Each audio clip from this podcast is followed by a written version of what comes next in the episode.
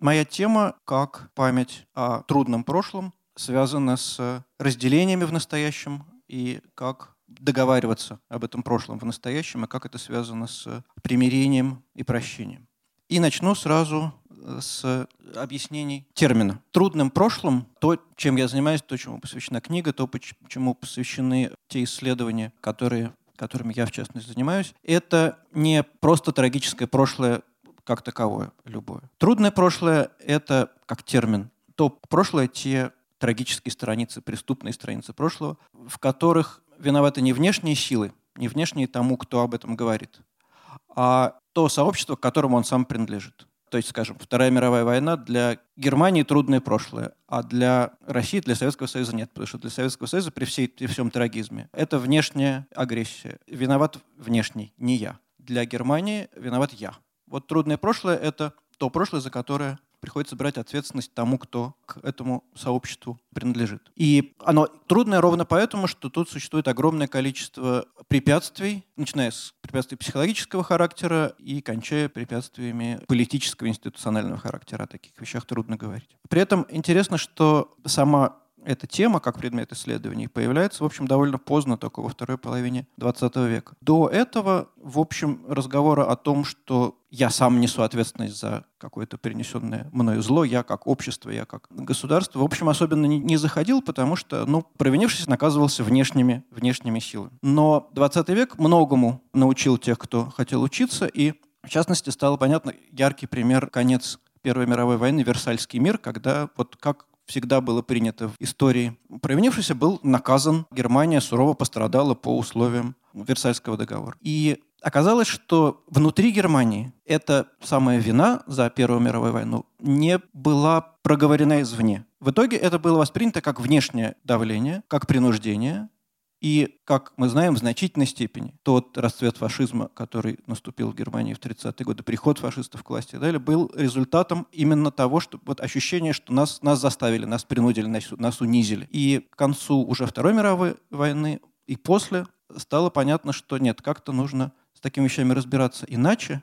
И то, что хрестоматийный пример Германии, которая проработала свою вину за то, что произошло в, во Второй мировой войне перед Второй мировой войной, Холокост. Эта работа потому и стала хрестоматийной, потому и можно говорить, об этом правда можно говорить, что Германия покаялась, потому что эта работа произошла изнутри, не под влиянием внешних сил. То есть эта тема А трудная, Б новая.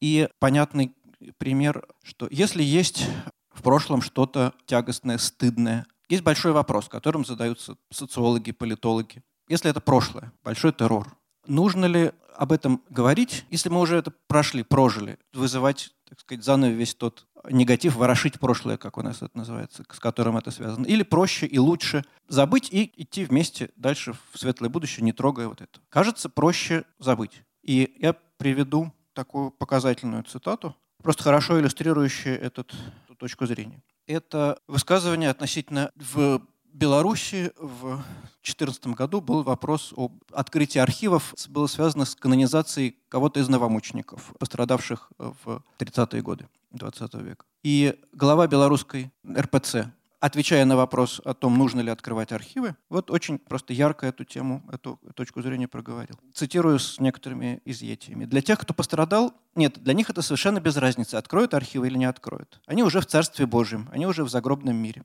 А вот их прославление должно приносить нам пользу. Прославление святых должно объединять нас, должно нам показывать смысл жизни человека на земле. И, конечно, прославление святых – это повод для единения людей. Вот это главное, на мой взгляд, единение людей вокруг чаши Христовой в церкви. Стали появляться такие архивные материалы, которые начали вызывать раздоры среди людей. Оказывается, сегодня еще есть живые люди, родственники которых принимали участие в этих страшных операциях. И получается, что вот прославление святых должно нас объединять, а сегодня вдруг оказывается, что моего соседа отец был в тройке, и какое же будет отношение с этим соседом? Вражда. Как это? Твой отец, твой дед убивал моего. Это же повод для раздора, для вражды. Святые должны объединять нас, а тут вдруг может появиться вражда, ненависть. Государственные власти, они призваны к тому, чтобы на этой территории того или иного государства был мир, согласие и единение, единодушие. А если прославление святых вызывает раздор, встает вопрос, нужны ли нам эти акты прославления святых. Вот очень ярко сформулированная вот эта точка зрения «не ворошить прошлое». Кажется логично. Но опыт мировой через разного рода диктатуры, массовый террор против собственного населения в 20 веке прошли очень много стран.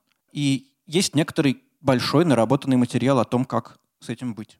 И кажется, этот опыт почти без исключений говорит о том, что не проговаривать плохо. И тот мир, к которому это ведет, очень, очень шаткий и проблематичный. Яркий пример. Я просто его все время привожу. Я прочел в журнале статью, и как-то меня сначала немножечко искры из глаз посыпались. Это была статья в медицинском журнале, медико-социологическом журнале о том, как бороться с эпидемией одержимости злыми духами в Мозамбике. То есть это настолько массовое явление, что это социологическая проблема как организовывать медицинское обслуживание. В Мозамбике в 1977 по 1993 год шла очень кровавая гражданская война. Больше миллиона, кажется, жертв. И отдельно это такая африканская черта. Массовое насилие над женщинами целыми деревнями. И когда эта война закончилась, ресурсов для того, чтобы устраивать суды, как-то это всерьез прорабатывать не было. Нужно было сажать или судить там, две трети населения, и не было возможно на государственном уровне как-то оформить вот это юридически. И просто решили примириться и решить, что мы помирились и живем дальше. Спустя еще примерно 10 лет вдруг стало понятно, что происходят массовые одержимости злыми духами. Понятно, что это психологический, психиатрический феномен. Вот та травма, которая массово граждане Зимбабве и прежде всего женщины переживали, вот таким образом вылезала. И это вполне универсальная схема того, как работает не проговоренное всерьез травматическое прошлое. Да, не какое-то там вот неблагополучная экономическая ситуация. Мы говорим не об этом. Трудное прошлое — это не оно. Это вот террор, массовые репрессии. Такие вещи просто примириться вот как бы вообще и идти дальше не получается. И главное, что это не абстрактно не получается. Да? Этот э, вот пример с одержимостью духом, он такой все-таки крайний и яркий. Главное, этим занимаются, собственно, исследования памяти. Историей занимаются академические историки, памятью занимаются коллективной памятью, занимаются социологи и политологи. Память — это о том, как прошлое присутствует в нашей жизни сегодня, в настоящем, в виде коллективных представлений, праздников, памятных дат и так далее. И тоже некоторый установленный факт, что травматическое прошлое, да, тут важен термин травма, как травма физическая и психологическая. Травма физическая разделяет, разрезает ткань. Травма психологическая рассекает, разделяет сознание. Травма коллективная разделяет общество. И общество, у которых в анамнезе есть вот такие трагедии, о которых обществу не удалось договориться, делает общество больными, неполноценными, оказываются вот так или иначе минами замедленного действия, которые обществу, которые обществу мешают жить и двигаться дальше. Два примера из международного опыта, которыми я долго серьезно занимался. Это, чтобы брать разные совсем страны, это Испания и ЮАР. Испания до сих пор несет на себе очень болезненную память о очень кровавой гражданской войне которая шла с 1936 по 1939 годы. Это до 200 тысяч погибших в э, боевых действиях, до 250 тысяч жертв террора с обеих сторон противостояния. Это республиканцы с одной стороны, прокоммунистически настроенные, и правые э, националисты, которых в конце войны возглавил Франко, позже глава Испании на десятилетие, франкисты, националисты. 250 тысяч погибли не в боевых действиях, а в, стали жертвами террора с той и с другой стороны. То есть массовых расстрелов, таких карательных операций. То есть серьезнейшие для еще, в общем, сравнительно не большой Испании, огромные жертвы. И очень тяжелые. Это очень было часто расправы были еще и там на виду всей деревни, прогоняли раздетых женщин по деревням. Ну, то есть это было еще и довольно, довольно жестко. И в результате националисты побеждают, режим Франка устанавливается до конца жизни Франка, до 1975 года, и э, режим Франка цементирует память о победе одной стороны. До конца жизни Франка те, кто принимал участие в гражданской войне с противоположной стороны, преследуются, репрессируются, они строят огромный помпезный мемориал, посвященный этой войне в качестве зэков. То есть весь этот террор длится до конца жизни Франка, а потом общество решает, государство, элиты решают забыть это тяжелое прошлое, проходят демократические выборы, выбирается вполне прогрессивный премьер-министр, осуществляются демократические реформы. И, в общем, Испания благополучно встает на путь демократического развития, меняются правительства правые и левые, довольно сильная социалистическая оппозиция, периодически приходящая к власти и так далее. И элиты решают вот буквально не ворошить прошлое и принимают так называемый пакт о забвении, пакта дель ольвидо, что вот именно как в этой приведенной мной цитате, чтобы нас это не разрывало, не ссорило, мы будем просто строить дальше новую Испанию и не будем этого касаться. И, в общем, кажется, получается,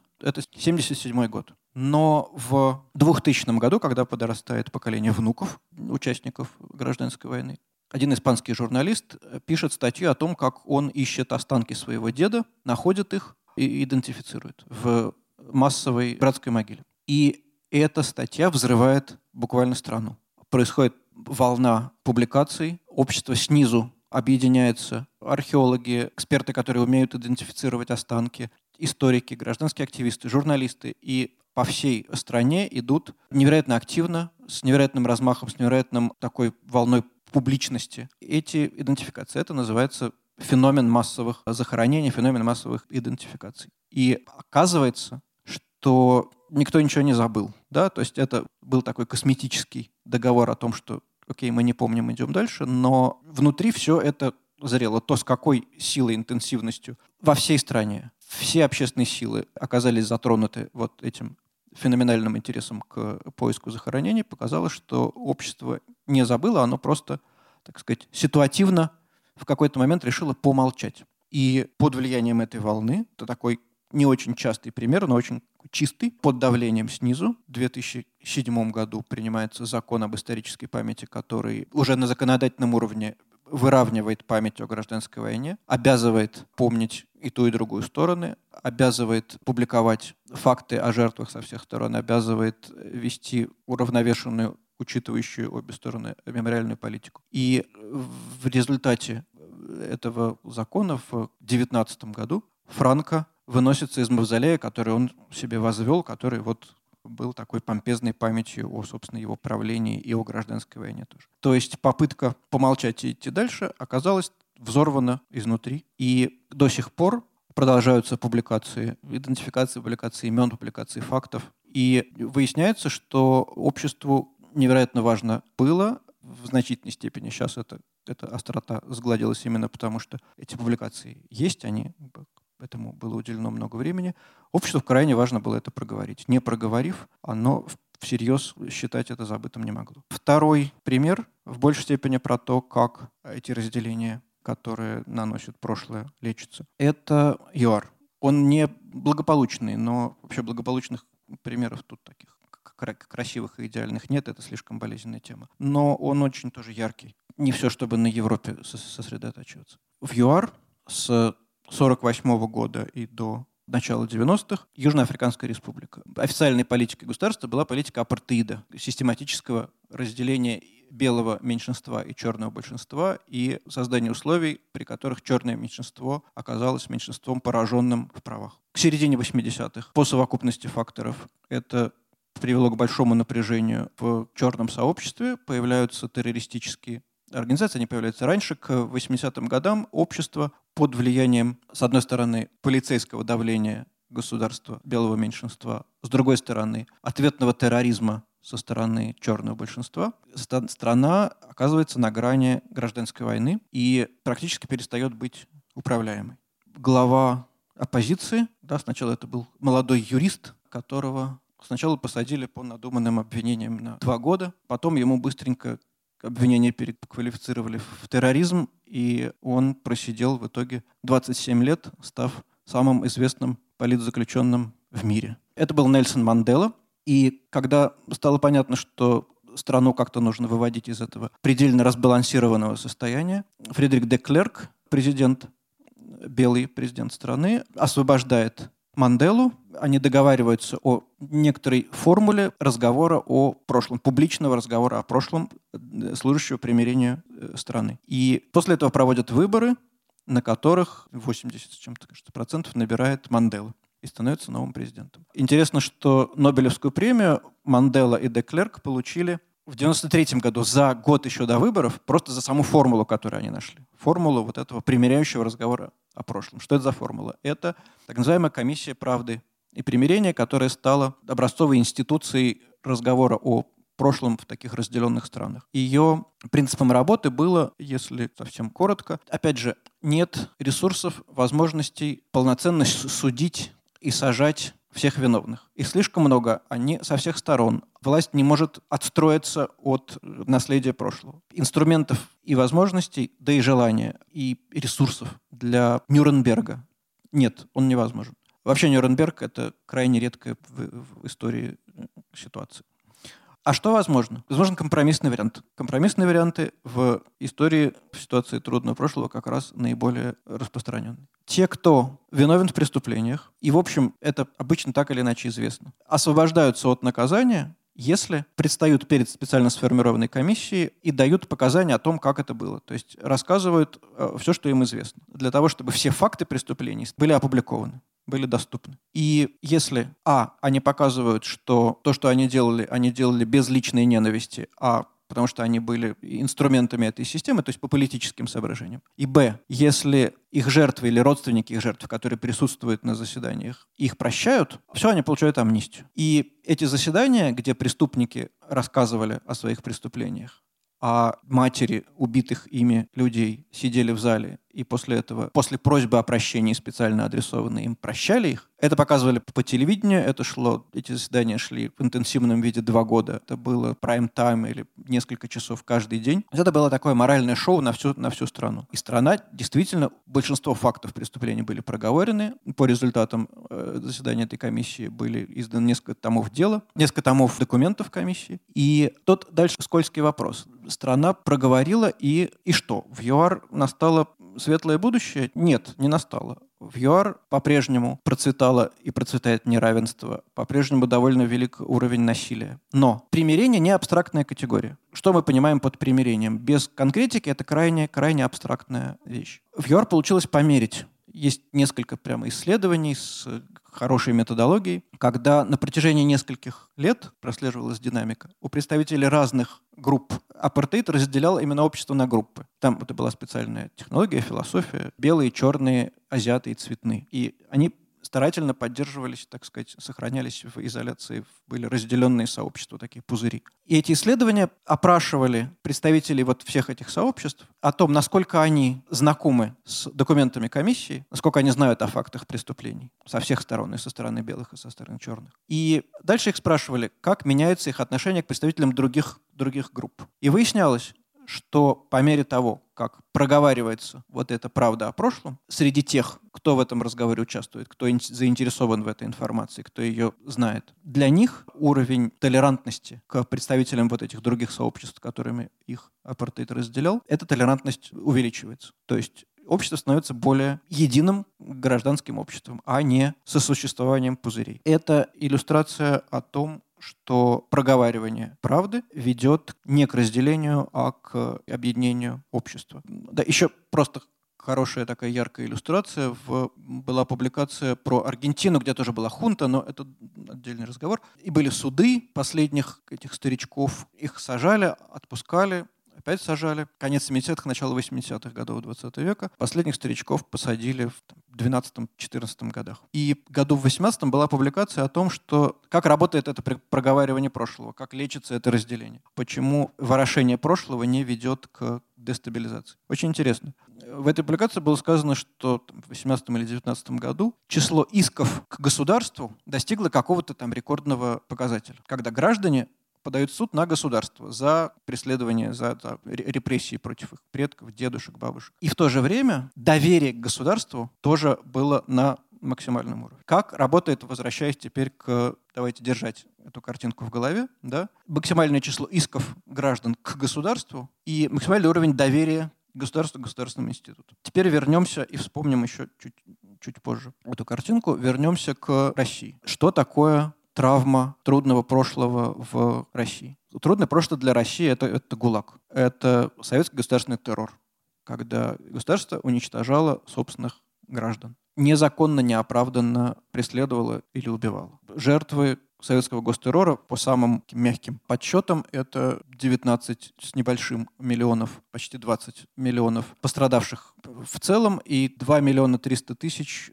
убитых. По самым, это нижняя, нижняя планка, и это не считая там, не менее 5 миллионов жертв голода, который тоже отчасти был спровоцирован государственной политикой 32-33 годов. Да, вот такие цифры, которые Советский Союз и Россия имеют, так сказать, в памяти собственных убитых и пострадавших граждан. Как эта история работает в качестве прошлого, как, как это прошлое присутствует в настоящем. Помимо каких-то психологических факторов, страхов, ну, мы знаем, как интересно в ситуации там, какое-то обострение политической ситуации в России, люди, при том, что они могут поддерживать Сталина, могут не поддерживать Сталина, мы все знаем эти опросы, когда у нас россияне очень любят Сталина, при этом в, в любой острой политической ситуации вдруг поднимается процент, допускаете ли вы вероятность репрессий со стороны государства. То есть представление о том, что государство, да, мы можем его любить, мы можем его поддерживать, потому что поддерживаем силу, это тоже отдельный разговор. Россияне поддерживают ту политику, которую они поддерживают, не исходя из ценностей, а исходя из силы. И это тоже вполне себе наследие советского прошлого. Мы можем поддерживать государство, но мы при этом отлично знаем, что за этим государством не заржавеет устроить репрессии против собственных граждан. И, может быть,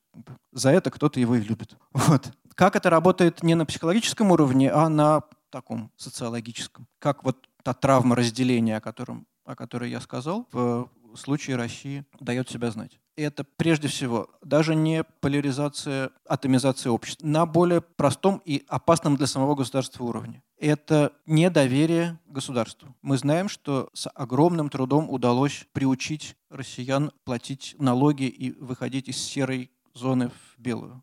Да, это шло очень долго. Почему россияне не хотели платить налоги, кроме всего прочего. Это недоверие, недоверие государству. Лучше я буду жить от него особняком. Дружба дружбы, а денежки врозь. Где россияне решают споры? Где бизнес решает споры?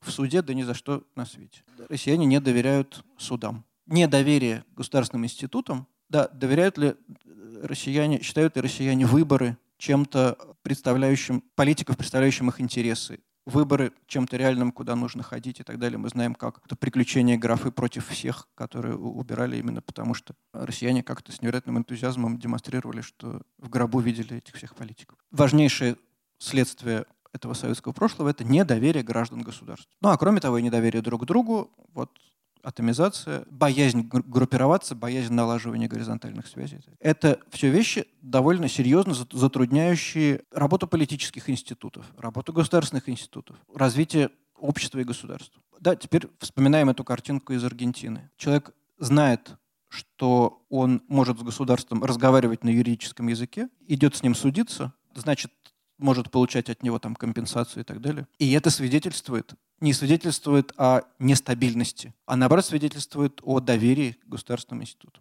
Поэтому, вообще говоря, в проработке прошлого, в рассказе о том, что было, в рассказе о о преступлениях прошлого и принятии ответственности за них заинтересованы не только, как кто-то может считать, жертвы, родственники жертв репрессий, потому что они могут получить какую-то компенсацию. А прежде всего в этом заинтересовано государство, потому что это способ вернуть доверие граждан. И в этом заинтересовано общество, потому что это способ обществу почувствовать себя чем-то целым, а не расколотым. Поэтому проработка прошлого тесно связана с таким феноменом, как национальное примирение. Это вещи не отдельные, а связанные. Травмированное общество вообще, занимаясь работой с прошлым, проходя вот эту терапию, в итоге договаривается с самим собой. И почему это прошлое не разделяет? Мы видели на примере ЮАР, на примере Испании отчасти. Общество разделено, пока эти пузыри живут в разных реальностях, каждая, каждая в своей. У меня был яркий очень эпизод, когда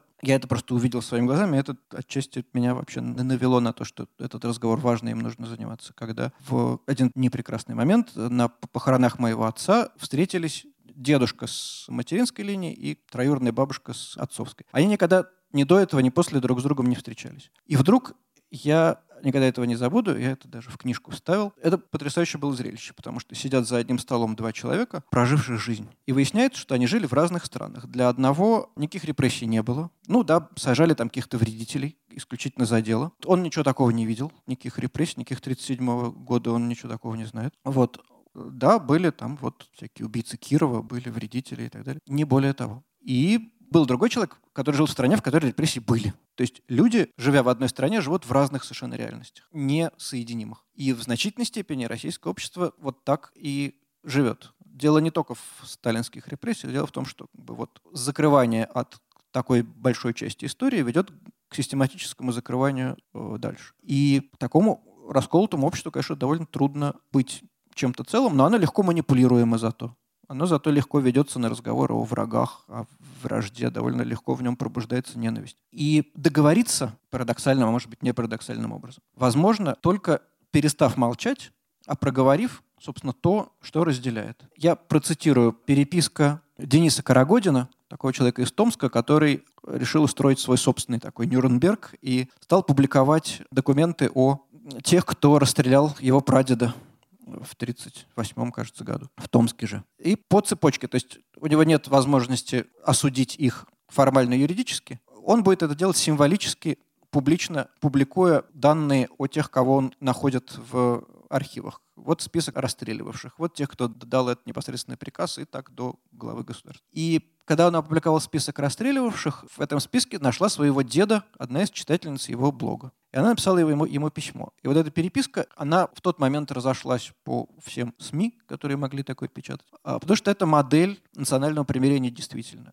Факт о прошлом, болезненном прошлом, если он опубликован, проговорен и принят обеими сторонами, основа единства этого общества. Если мы договариваемся о базовых вещах, все остальное дальше проще. Вот ее письмо. Я не сплю уже несколько дней, просто не могу и все. Я изучила все материалы, все документы, что у вас на сайте. Я столько всего передумала, ретроспективно вспомнила. Умом понимаю, что я не виновата в произошедшем, но чувства, которые я испытываю, не передать словами. Отца моей бабушки, моего прадеда забрали из дома по доносу в те же годы, что и вашего прадедушку. И домой он больше не вернулся, а дома остались четыре дочки. Вот так сейчас и выяснилось, что в одной семье жертвы и палачи. Очень горько это осознавать, очень больно. Но я никогда не стану открещиваться от истории своей семьи, какой бы она ни была. Мне поможет все это пережить, сознание того, что не я, не все мои родственники, которых я знаю, помню и люблю, никак не причастны к этим зверствам, которые происходили в те годы. То горе, которое принесли такие люди, не искупить. Задача следующих поколений – просто не замалчивать все вещи и события, которые должны быть названы своими именами. И цель моего письма к вам – просто сказать вам, что я теперь знаю о такой позорной странице в истории своей семьи и полностью на вашей стороне. Но у нас ничего в обществе никогда не изменится, если не открыть всю правду. Неспроста сейчас опять возникли сталинисты, памятники Сталину.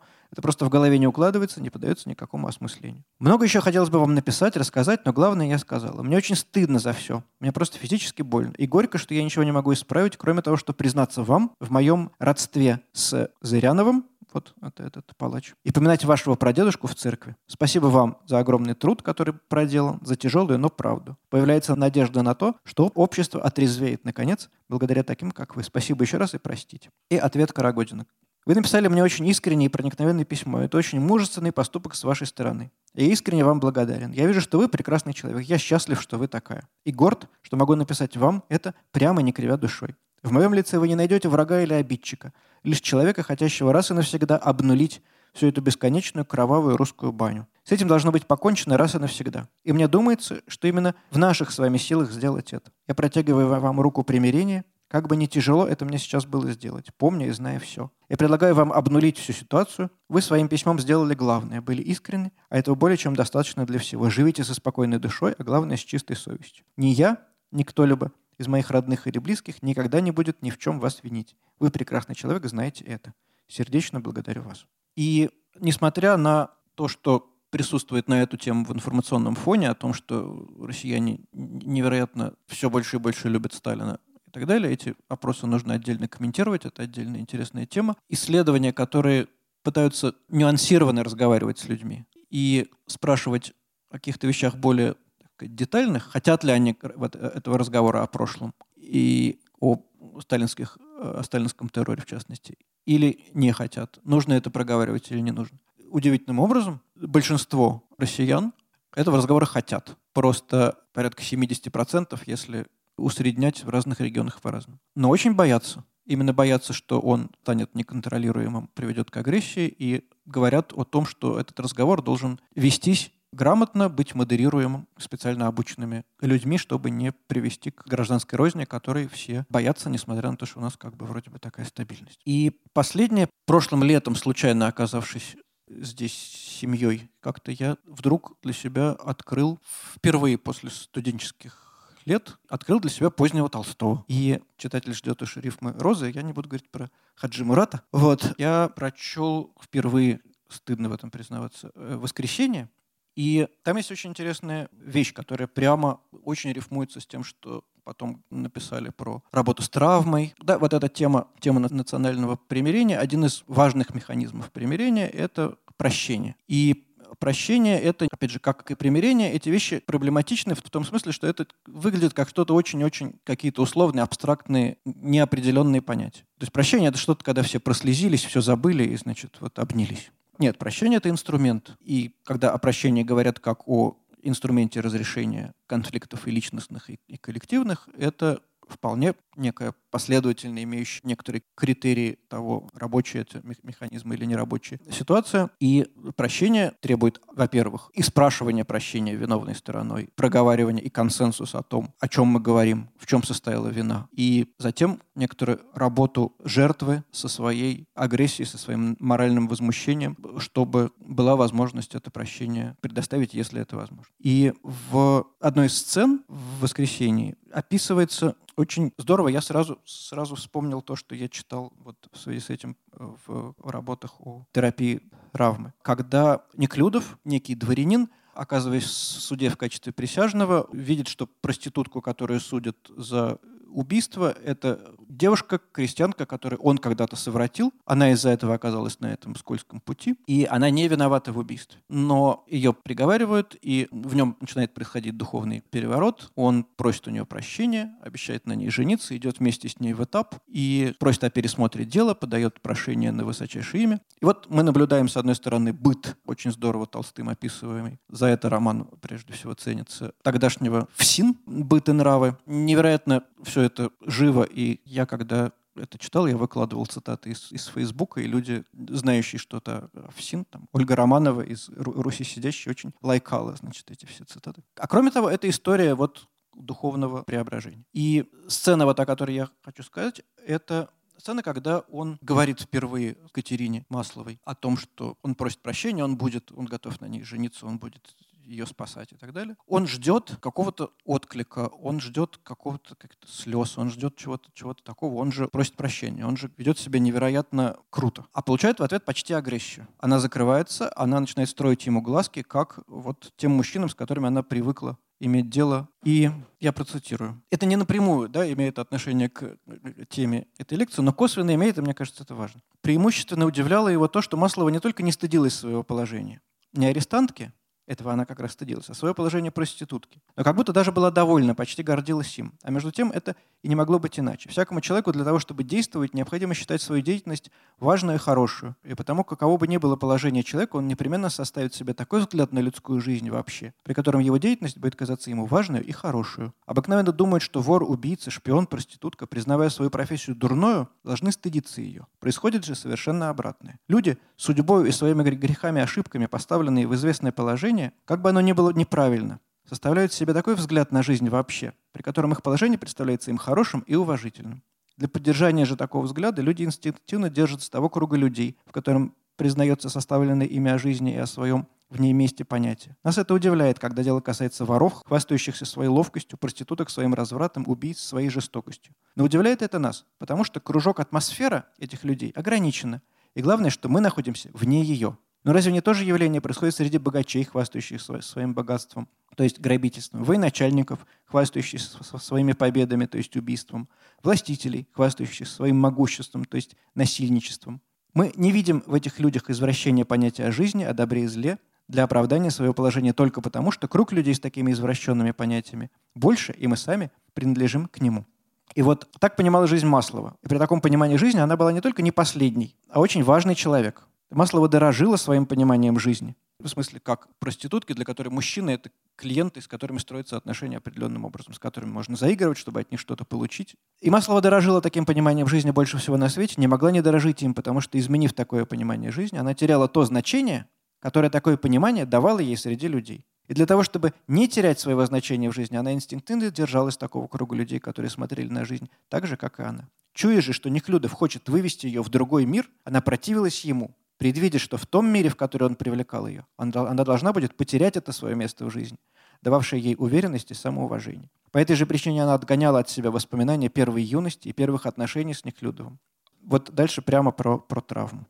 Воспоминания эти не сходились с ее теперешним миросозерцанием и потому были совершенно вычеркнуты из ее памяти. Или скорее где-то хранились в ее памяти нетронутыми, но были так заперты, замазаны, как пчелы замазывают гнезда клочней червей, которые могут погубить всю пчелиную работу, чтобы к ним не было никакого доступа. Травмированный человек, травмированное сознание, травмированное сообщество не может просто жить, сознавая всю ту боль, всю ту несправедливость, которому оно было подвержено или которому оно подвергло там, своих сограждан. И непроработанная травма заставляет выстраивать вокруг этой памяти какие-то защитные механизмы. Катерине проще вести себя как человеку из преступного сообщества, чем открывать душу и вспоминать, что когда-то она была хорошим простым человеком, просто которому сделали очень-очень больно. Наше общество в значительной степени те болячки, та агрессия, которые в нашем обществе есть и которые мы видим в действии, это в значительной степени результат того, что внутри и где-то очень глубоко есть очень серьезная боль. Начинать работать с которой чревато возвращением этой боли, выходом этой боли наружу. И поэтому часто проще, чем эту работу вести, маскироваться и пускать в ход вот все эти, все эти конструкции, которые эту боль закрывают и консервируют. Так Маслова закрывает это свое прекрасное раненое настоящее естество, выставляя наружу что-то мало, малопотребное. На этой параллели я, может быть, закончил, она такая толстовская.